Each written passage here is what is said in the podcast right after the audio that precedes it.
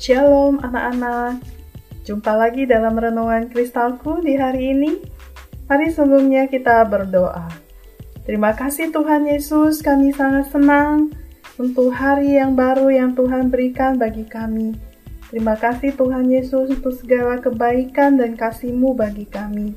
Kami akan membaca dan merenungkan firman-Mu.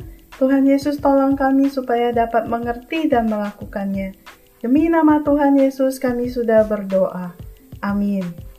Pembacaan firman Tuhan hari ini dari kitab Esther pasalnya yang ke-6 ayat 1 hingga 13. Demikian firman Tuhan.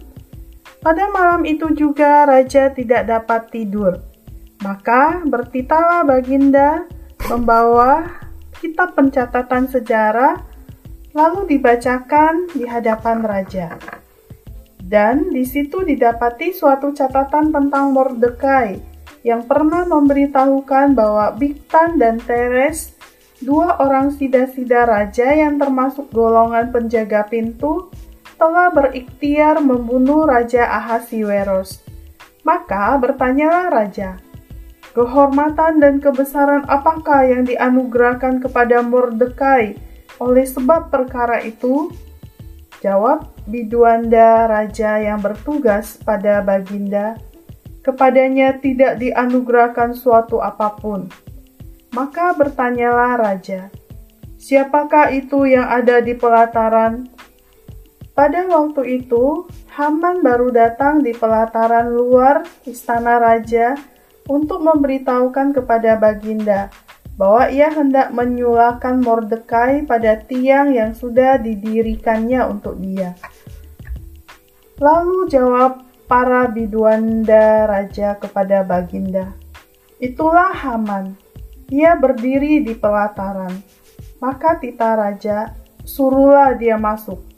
Setelah Haman masuk, bertanyalah raja kepadanya, Apakah yang harus dilakukan kepada orang yang raja berkenan menghormatinya?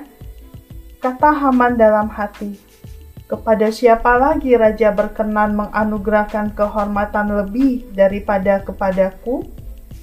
Oleh karena itu, jawab Haman kepada raja, mengenai orang yang raja berkenan menghormatinya, Hendaklah diambil pakaian kerajaan yang biasa dipakai oleh raja sendiri, dan lagi kuda yang biasa dikendarai oleh raja sendiri, dan yang diberi mahkota kerajaan di kepalanya.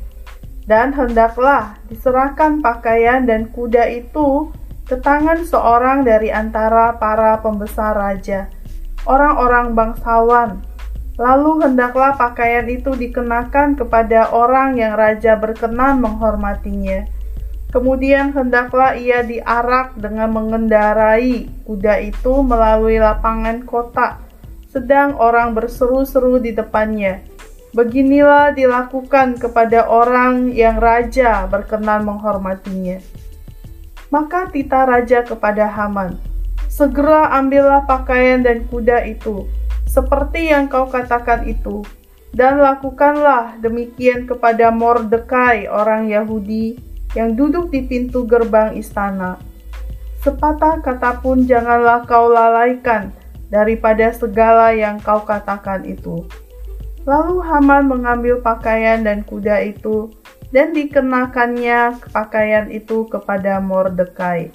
Kemudian diaraknya Mordekai melalui lapangan kota itu sedang ia menyerukan di depannya, "Beginilah dilakukan kepada orang yang raja berkenan menghormatinya."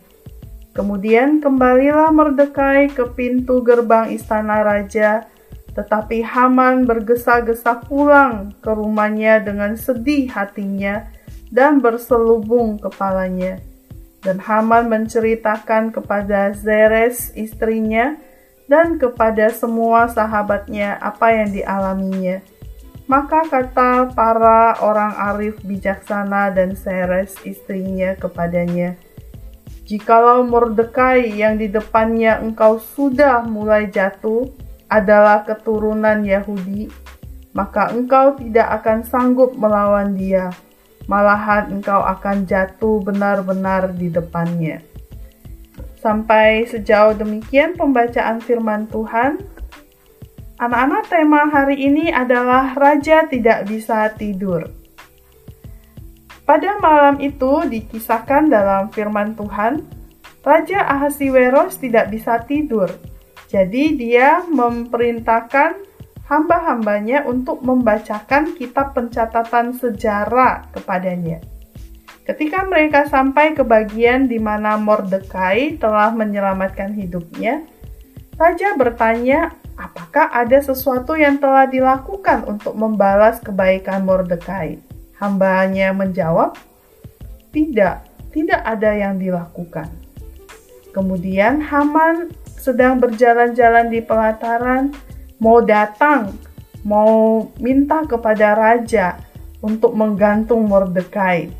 Dia sedang ada di pelataran, raja melihatnya sehingga raja bertanya kepada uh, hambanya, apa yang akan ia lakukan untuk menghormati seseorang. Nah, Haman berpikir bahwa raja ingin lakukan itu untuk dia. Sehingga dia berkata, orang harus mengenakan jubah kerajaan dan diarak mengelilingi kota dengan menunggang kuda yang biasa dikendarai oleh raja. Dan itu diserahkan oleh pejabat yang paling penting. Raja mengatakan, Wah, itu satu pemikiran yang bagus. Sekarang panggillah Mordekai, kenakanlah pakaian kepadanya juga seekor kuda. Setelah itu, arakanlah dia di kota dan berserulah di depannya, beginilah dilakukan kepada orang yang raja berkenan menghormatinya. Anak-anak, jadi Haman harus melakukan seperti yang diperintahkan raja. Setelah itu, dia pulang ke rumahnya dengan sangat marah dan malu. Nah, anak-anak, hari ini kita akan merenungkan akankah berarti seorang yang tidak adil dihukum? Pernahkah kalian berharap sesuatu yang buruk terjadi pada musuhmu?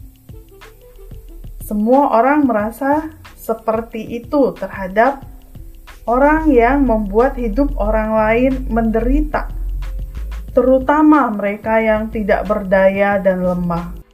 Salah satu karakteristik Allah adalah adil. Nah, karena kita diciptakan menurut gambar Allah, kita juga memiliki rasa benar dan salah, dan kita tahu bahwa mereka yang menyakiti orang lain harus dihukum. Tapi Tuhan tidak ingin kita membalas dendam.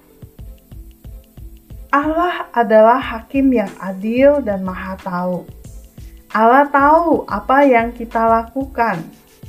Dia akan mengadili kita. Dan tidak ada seorang pun dapat lepas dari murka Tuhan. Seperti yang ada tertulis dalam Alkitab, janganlah menuntut pembalasan, karena itu adalah hakku, firman Tuhan. Nah, anak-anak itulah yang dialami oleh Mordekai. Haman bermaksud jahat ingin membunuh Mordekai, tetapi Allah menyatakan keadilannya. Raja ketika mendengarkan catatan tentang sejarah bahwa Mordekai pernah menolong raja, Akhirnya Mordekai yang mau dijahati oleh Haman justru mendapatkan kehormatan yang luar biasa. Tuhan yang membalas perbuatan jahat Haman kepada Mordekai, bukan Mordekai yang membalas dendam sendiri. Jadi hari ini mari kita serahkan segala hal yang kita alami kepada Tuhan yang adil itu. Dia tahu dan dia akan melakukannya bagi kita. So, jangan juga kita melakukan hal yang tidak adil, tidak baik kepada orang lain. Ingat, setiap perbuatan kita, kita akan pertanggungjawabkan di hadapan Tuhan. Mari kita berdoa. Terima kasih Tuhan Yesus, Engkau telah mengingatkan kami hari ini untuk menyerahkan segala hal dalam hidup kami ke dalam tangan Tuhan. Tuhan Yesus tidak mau kami menjadi orang-orang yang menyimpan dendam dan membalas dendam. Tuhan juga tidak ingin kami melakukan hal yang buruk kepada orang lain. Tuhan, tolonglah kami supaya kami terus boleh hidup sebagai anak-anak Tuhan yang baik, yang mempermuliakan Engkau. Terima kasih Tuhan Yesus, ini doa kami. Amin. Ayat renungan hari ini dari Matius 23 ayat 12. Dan barang siapa meninggikan diri, ia akan direndahkan. Dan barang siapa merendahkan diri, ia akan ditinggikan. Selamat belajar, Tuhan Yesus memberkati. Bersama Yesus, aku bisa.